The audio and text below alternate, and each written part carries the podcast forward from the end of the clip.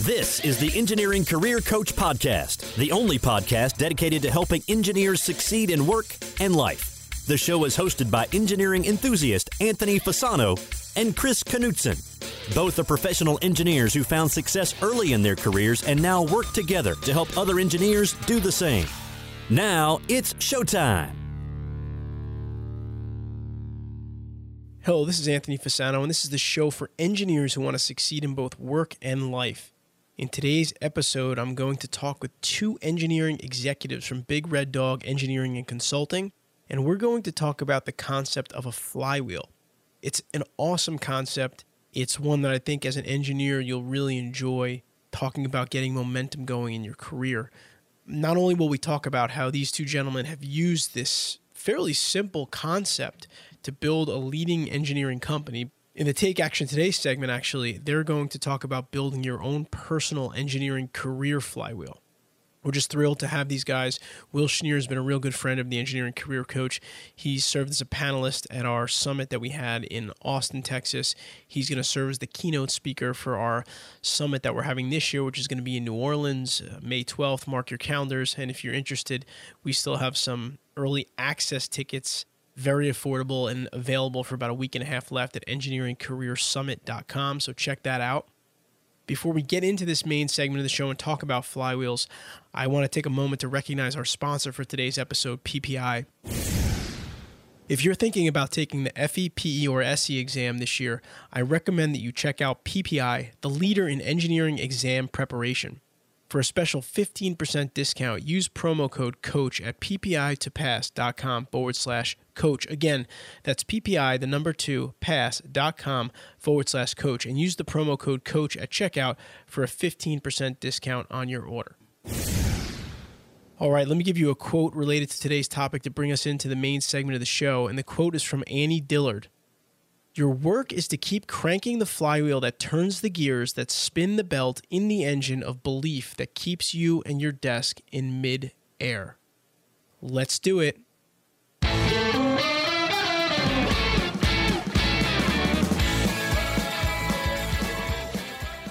All right, now it's time for the main segment of our show. For today's main segment, I have two young, aggressive engineering executives here with me, which I'm excited to kind of just have a conversation with these guys. They're from one of the fastest growing engineering consulting firms, I could say in Texas or maybe even in the United States, Big Red Dog Engineering Consulting. I have both Will Schnier and Russell Yeager with me. Will was recently on an episode of the Civil Engineering Podcast back in episode 13, which had quite a good response, just talking about business development and building a career in general. Today, we're going to get into a whole other conversation about a topic of the flywheel theory, which we'll dive into in a second. But let me formally introduce the guest to you. Will Schnier is the Chief Executive Officer of Big Red Dog Engineering Consulting. Will received his Bachelor's of Science in Civil Engineering from Purdue University and co-founded Big Red Dog Engineering and Consulting in 2009.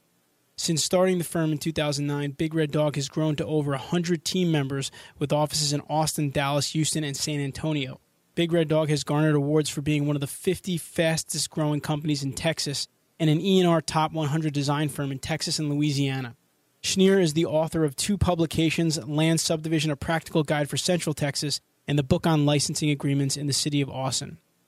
Russell Yeager is the vice president in Big Red Dog San Antonio office. He is responsible for managing the firm's existing and prospective clients, overseeing the performance of project design teams, steering the Big Red Dog brand marketing strategy, and spearheading community outreach and volunteer efforts. Russell is extremely well-versed in the project review ad permitting process, having worked closely in with city and county review staff, neighborhood associations, environmental groups, and public boards and councils in San Antonio and the surrounding areas. His professional experience includes site planning, engineering design, and project management for national retail brands and apartment developers. So with that, let's jump in right in with these guys. Welcome to the show, gentlemen. Thank you. Thanks. So let's just get right into this conversation. We talked a little bit when we had you on the show last time, Will, on the Civil Podcast. You mentioned the idea of just getting on and doing another show about this flywheel theory. Why don't one of you guys just kind of start off and maybe introduce the theory to the listeners and just what it's all about? When you talk about a flywheel, take it back to the very basics. What is a flywheel?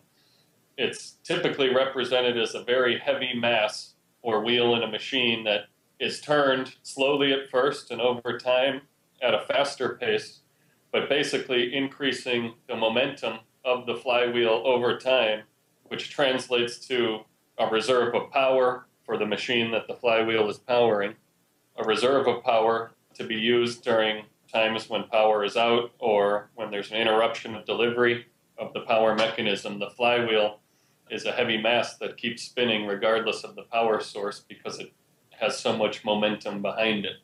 So when we translate that to civil engineering context or a business context, when we talk about a flywheel, what we're talking about really is a process or a thought process and an action process that creates what we call in our firm a positive momentum over time, creating a flywheel in effect that really lends itself to strengthening a business, building a business, creating more relationships, creating a greater source of deal flow, greater sources of deal flow, and greater volume of deal flow as a result of the efforts that you put into getting your flywheel going in the first place.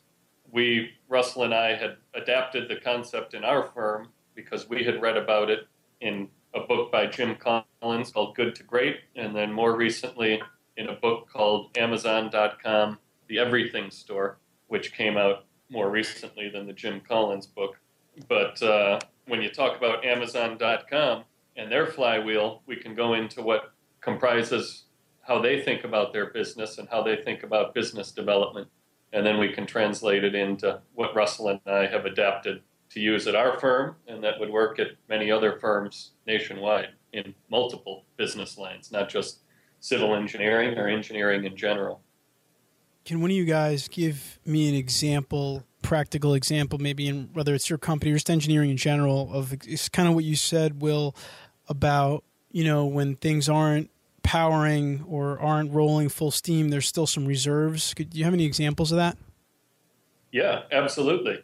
Off the top of my head, the number one example is when we're busy, like when the economy is doing well, like it is right now in 2015. Here we are in October 2015. We have record low unemployment in the country, record low unemployment in Texas. Unemployment's just over 3% in the city of Austin in particular. I think it's just over 4% in San Antonio, where Russell's sitting. So in a time like this, engineers tend to be overbooked. They've committed themselves on more projects and on behalf of more clients than perhaps they would under in a market that's less frenzied than this market. So if an engineer's got more projects and more clients to manage than he has historically, what's going to keep the new leads coming in? What's going to keep the new business coming in? Well, we built up this flywheel that had this incredible momentum for the last 5 years. We've done a whole lot of marketing, a whole lot of relationship building, a whole lot of prospecting, a whole lot of leadership in organizations, and all of those things keep going, you know, even though we may not go to an organizational event tonight or this week or next week, we can do enough of them to keep that part of our flywheel going for times when we are busier. You know, even though we don't have time to have lunch with every client we want to this week or this month, you know, we've met with our clients frequently enough that we're still on top of mind. Pushing every time you meet with somebody, you're pushing that flywheel a little faster. So really the practical example of it working is when you're not pushing it anymore, yet leads are still coming in, people are still picking up the phone and calling you, you still have inbound leads coming into your company, and that's a result of the flywheel that's still spinning in the background, even though you're not pushing it at the exact moment. So basically, you're putting practices into place like business development strategies, like you said, going to events, meeting with people, and you're doing that on a consistent basis to the point that if you were to be able to do it for a certain reason for a period of time, it's not necessarily going to slow the company down because all of the work that was previously put in is still paying rewards. Is that right? That's it. You got it. Perfect. Well, Russell and I have developed a flywheel specific to generating more inbound leads. How do you create the momentum within your firm to have more inbound leads coming in? Number one is more meals with prospects. The more prospects and clients that you're taking out to lunch, having coffee with, having a happy hour with, the stronger your relationships are, the wider your network is, the more ability you have to pick up on the market intelligence and figure out what's happening out in your market. So apart from more meals with prospects, more organizations. If you're active in more professional organizations like ASCE, like ACEA, like the Urban Land Institute, the wider your network is, the more mentions your company name gets because you're active in the organization, and the more prominent your own personal name becomes within that market. All of those things contribute to being able to generate more inbound leads. The third thing that we push on our flywheel is more leadership roles. Russell serves on several boards or commissions. I serve on several boards and commissions. Many other team members of ours do the same. And similar to being active, just active in an organization as a member, the more leadership roles you fill in an organization, the greater volume of potential leads you're going to be exposed to. Fourth thing is to refer others more. We talked about it, Anthony, in the last podcast we did specific to business development. But if you want to have a steady stream of referrals coming in, you have to be creating a steady stream of referrals going out. You have to help others be successful, and then they will in turn help you be successful. But you can't walk up to anybody and ask them to help you without being or willing or proactively helping them. And then the final thing on this flywheel, which we call the more leads flywheel, is more relationships. The prospects, the organizations, the leadership roles, the referrals all lead to more relationships. If you think about the trend I'm giving you is more. If you want more leads, you don't go out and cold call more. You do other things that bring inbound leads in. More meals with prospects, more organizations, more leadership roles, more referrals to other people, and more relationships. And you start pushing that wheel, you know, it's real slow at first, but over time, if this becomes a matter of practice for you, that more leads flywheel is going to be spinning so fast that even if you stop doing those things for a week or two because you're so busy, those leads are still going to come in. And Russell and I have seen it work tremendously in both the Austin office and San Antonio office. It's amazing how many companies in our industry use a rainmaker sales model instead of a more passive, systematic sales model. If a rainmaker leaves your firm, you lost all the sales ability that that person has. The way we've built our sales mechanism is that our sales process is not dependent on any one individual. If Russell or I left the firm tomorrow, the sales of our firm would continue unabated. That's interesting. I'm going to switch over to Russell here to get his take, but before I do, I just want to mention to everybody that we'll have obviously a show notes on our website with a summary of the conversation we're going to have here today, which I'll give you the info for at the end of the show. But we're going to put in the examples, the books that Will or Russell mentioned. I also found a great video on Jim Collins' website talking a little bit about the flywheel theory. And just real quick, I'll share this with you because it might help as we go through the conversation, similar to kind of what Will was saying.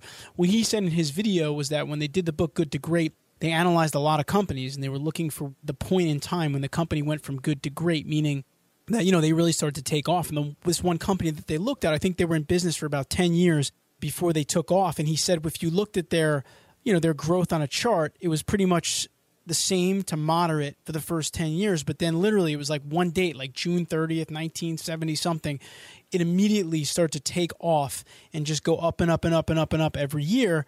And it's kind of along the lines of what Will was saying. They were pushing the flywheel for a certain period of time. So slowly momentum gathers and gathers until it gets to a point where it really starts to take off. And that can kind of give you a little bit of a visual on it. All right, Russell, let's let you come in here and talk a little bit about, I guess, your perspective on the flywheel, why you like it so much, and you know how you've been able to apply it. Yeah, absolutely. I'm in a little bit more of an operational type of role than Will, although I do sales here in the San Antonio market. And one of the things I wanted to try and see is what areas of our business push on each other. So just like Will was talking about, you know, anywhere where you push on the flywheel, it's going to continue to move. Well, where does that push on different points in our business operationally? For example, you know, for me, when I took a look at the operational side being training, you know, building the business as far as putting the right people in place and producing plans and getting those out the door in a quality manner. I mean, those things do help us with our sales process, but it also has its own internal flywheel kind of in the office. And what I wanted to see was where those two flywheels intersected. Those locations, to me, seemed to be extremely critical, making sure we had the right people in the positions that intersect these places in the flywheel. And so one of the things that I, in drawing mine, that I really wanted to connect was, as we earn this work, what's the benefit internal to our operational process? And what I kind of found when I started to really think about it was that if you put the right people in place, it adds a lot of efficiency in your office, which can increase revenue and the amount of profit that you have to then go develop either better training methods, new innovative lines of service, additional locations where we can provide our business services. And really that all comes back into right people, which comes from having more work. And that was one of the key places where I saw, you know, all of our marketing and everything that we do, if we use that additional revenue that we generate from all the leads that Will was talking about, and we transition it into finding and training the right people, it actually continues to push our flywheel in both directions, both internally and externally, because those right people will push our culture to be more innovative and push our business to grow. And so I wanted to make sure that I found the right people in those key places where these two flywheels intersected. And that's one of the things that I continue to think about, and I continue to use it for training and as a mechanism when we're recruiting our staff, to make sure that I'm thinking about where in this position is this person going to go and how is that going to affect the movement of our growth and the movement of the flywheel, if you will, in all aspects. That's interesting. So basically what you're saying is when you look at your flywheels, and it sounds like you guys obviously have multiple flywheels like operations, business development, you know, whatever, however they lay out. But basically, if you look at them and then you look at where they overlap, the overlapping areas are obviously these critical kind of, I don't know if you call it 80-20, but like critical areas where that if you get the right people that are working on that portion of the flywheel, they're impacting multiple segments of the company. Is that accurate? Yeah, absolutely. Okay. You got it. And we do have multiple flywheels, but they all circle around growth and quality of the growth. Mm-hmm. Okay. But you take one general flywheel and everything that comes off on spokes, you can create a flywheel for each individual spoke. So, you know, I talk about growth. Well, I jumped right into more leads. Russell talked about growth and he jumped right into having the right people and the right training and everything else. And, you know, all of those things, more leads, right people, right training lead to growth, but happy customers lead to growth. So what Russell was talking about, having the right people in place lead to happy customers, lead to the ability to hire more of the right people, lead to the ability to have more people out generating leads, et cetera, et cetera. You can see this wheel starting to move faster and faster as we talk about these things. Yeah, it's pretty exciting. And, you know, I guess another question that I have for you guys is there's obviously tons of different models and leadership methods and approaches and building companies and building businesses, even someone building their career. This flywheel is nice because it seems like it's powerful, yet it's not extremely complicated. I mean, you can literally take a piece of paper and draw a flywheel, it sounds like, for anything. And when we get into this next segment here in a minute, maybe we'll just do a real basic one that we can come up with something for to lay it out for the listeners. But basically, I guess my question to you guys is, it seems like a powerful tool. Now, how do you take that tool and how do you use it in that when you guys have your meetings together, with, you know, your manager meetings, whatever the case may be, do you review the flywheel progress? Do you talk about it with your staff? Like, how does it fit into like your day-to-day operations, this whole flywheel process?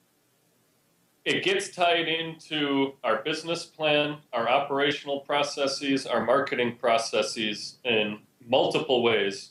We don't visit every week across the company and talk about our flywheel, but on broad strokes, the leadership team from the project managers up to the CEO, which is that group alone comprises about 25% of our company. They're aware of the flywheel concept and they're aware of how those concepts have been incorporated into our business plan and into our processes.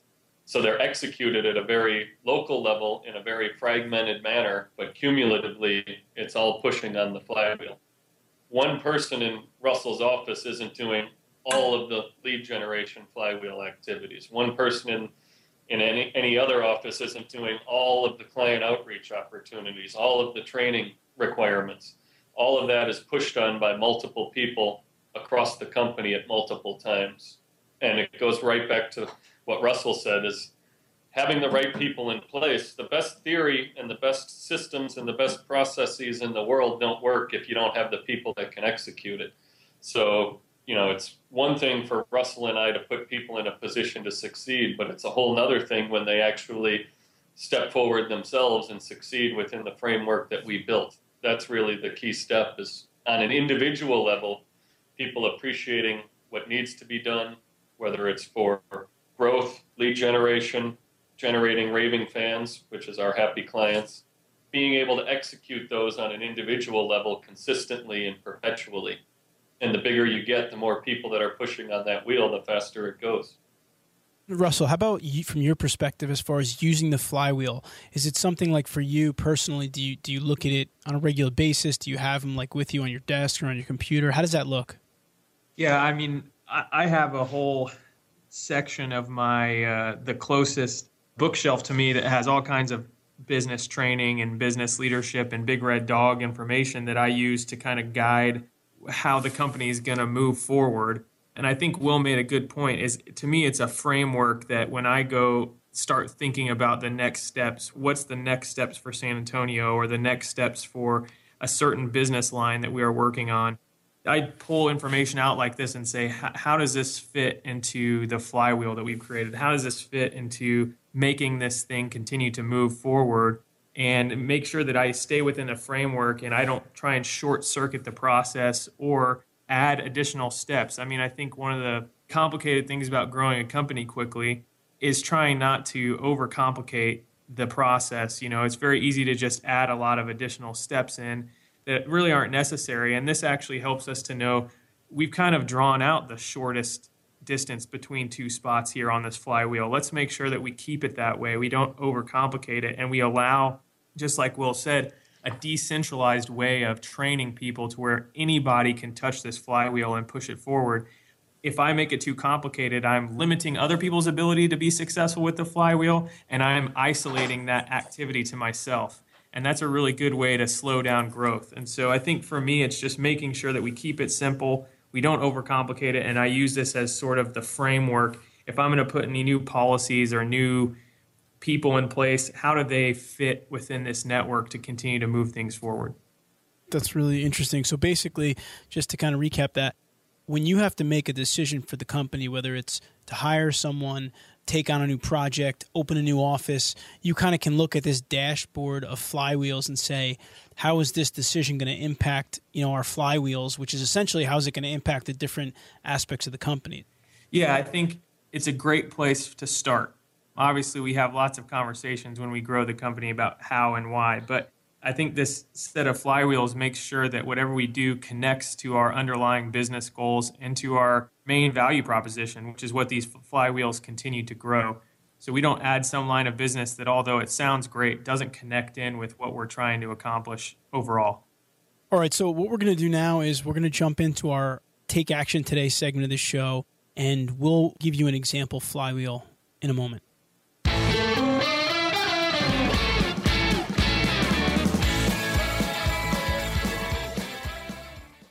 All right, now it's time for our Take Action Today segment of the show. And today, I still have Russell Yeager and Will Schnier here with me from Big Red Dog Engineering Consulting. We're talking about flywheels. And in the Take Action Today segment, we always like to give you something that's actionable. You listen to the show, you get a whole bunch of information, but how can you distill it down and actually use it in your career? So we're going to try to give you a wheel that you can use or help you build kind of a wheel to help you move up in your company. But before we do that, let me just offer a word from today's episode sponsor. Our listeners often ask us what exam prep materials or review courses they should use when preparing for the FE, PE, or SE exam. Hands down, we recommend PPI. If you plan to take your exam soon, we have a special promo code for listeners of our podcast. Use promo code COACH for 15% off your order at ppitopass.com/coach. Again, that's PPI, the number 2, pass, .com/coach, and use promo code COACH at checkout for a 15% discount on your order. PPI's mission is simple. They want to help engineers pass the FE, PE, and SE exams and advance their careers, just like our goal is here at the Engineering Career Coach. Quality is paramount at PPI. In fact, it is the driving force behind everything they do. With best-selling exam review materials developed by PPI founder Michael Lindenberg and other experts in the industry, they have been the source and solution for passing the FE, PE, and SE exams for more than 40 years.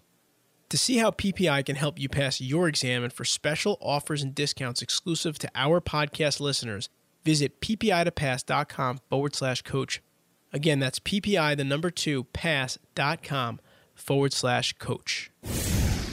All right, so we're going to try this out here, and we haven't rehearsed this or sketched this out at all, but we're just going to kind of just challenge these guys in the moment here to come up with an idea of a flywheel for you're in a professional organization, services provider, and you want to move up in the company. So we're going to try to help you put together a wheel that will help you do that. And really, this is just an example. You can hopefully apply this to different aspects of your career and life. What do you got here, Will, so far?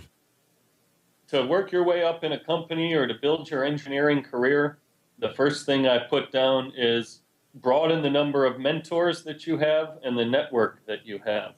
So the more people you're learning from, the more people within your office that you can bounce ideas off of collaboratively, that would be a good first step from day one to learn what's expected of you and what's expected of somebody in the engineering profession. So build or broaden or expand the number of mentors you have and the size of your network within the industry would be number one for me. The next one I have is more technical experience. Work on more types of projects. There's two ways to get more technical experience. Work on more types of projects.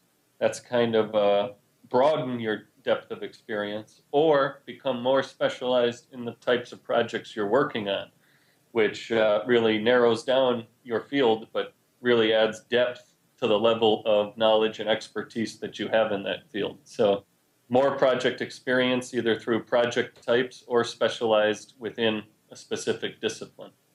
Another one that I came up with, Anthony, just while we were talking, is broaden your non-engineering talents. So take time to improve your writing, take time to improve your speaking, take time to improve your communication, both within your office and from your office to the outside world, whether the outside world is other co-consultants or city reviewers or your clients or other engineers who are critiquing your design.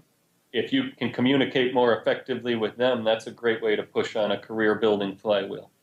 So we got broaden your mentors, your network and your mentors. We got improve your technical skills, and we've got improve your non-engineering skills, which is a lot of the skills we talk about here on the show, communication, writing, speaking. So those are a good three on the wheel.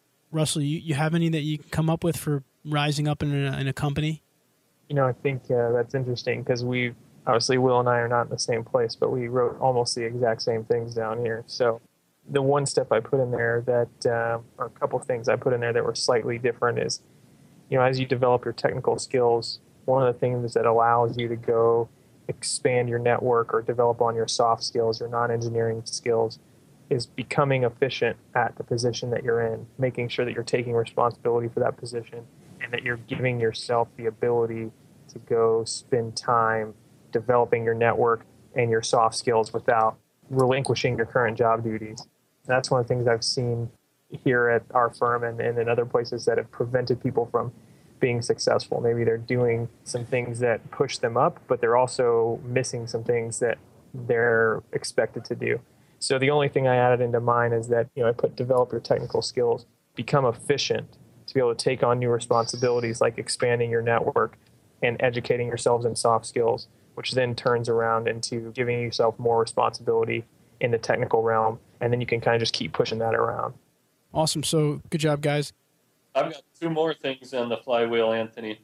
Number one, learn from mistakes.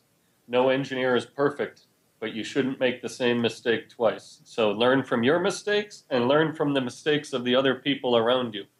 Just because someone did it wrong doesn't mean it's not a learning moment. You can learn just as much from a mistake or a problem than you can from watching someone do it right.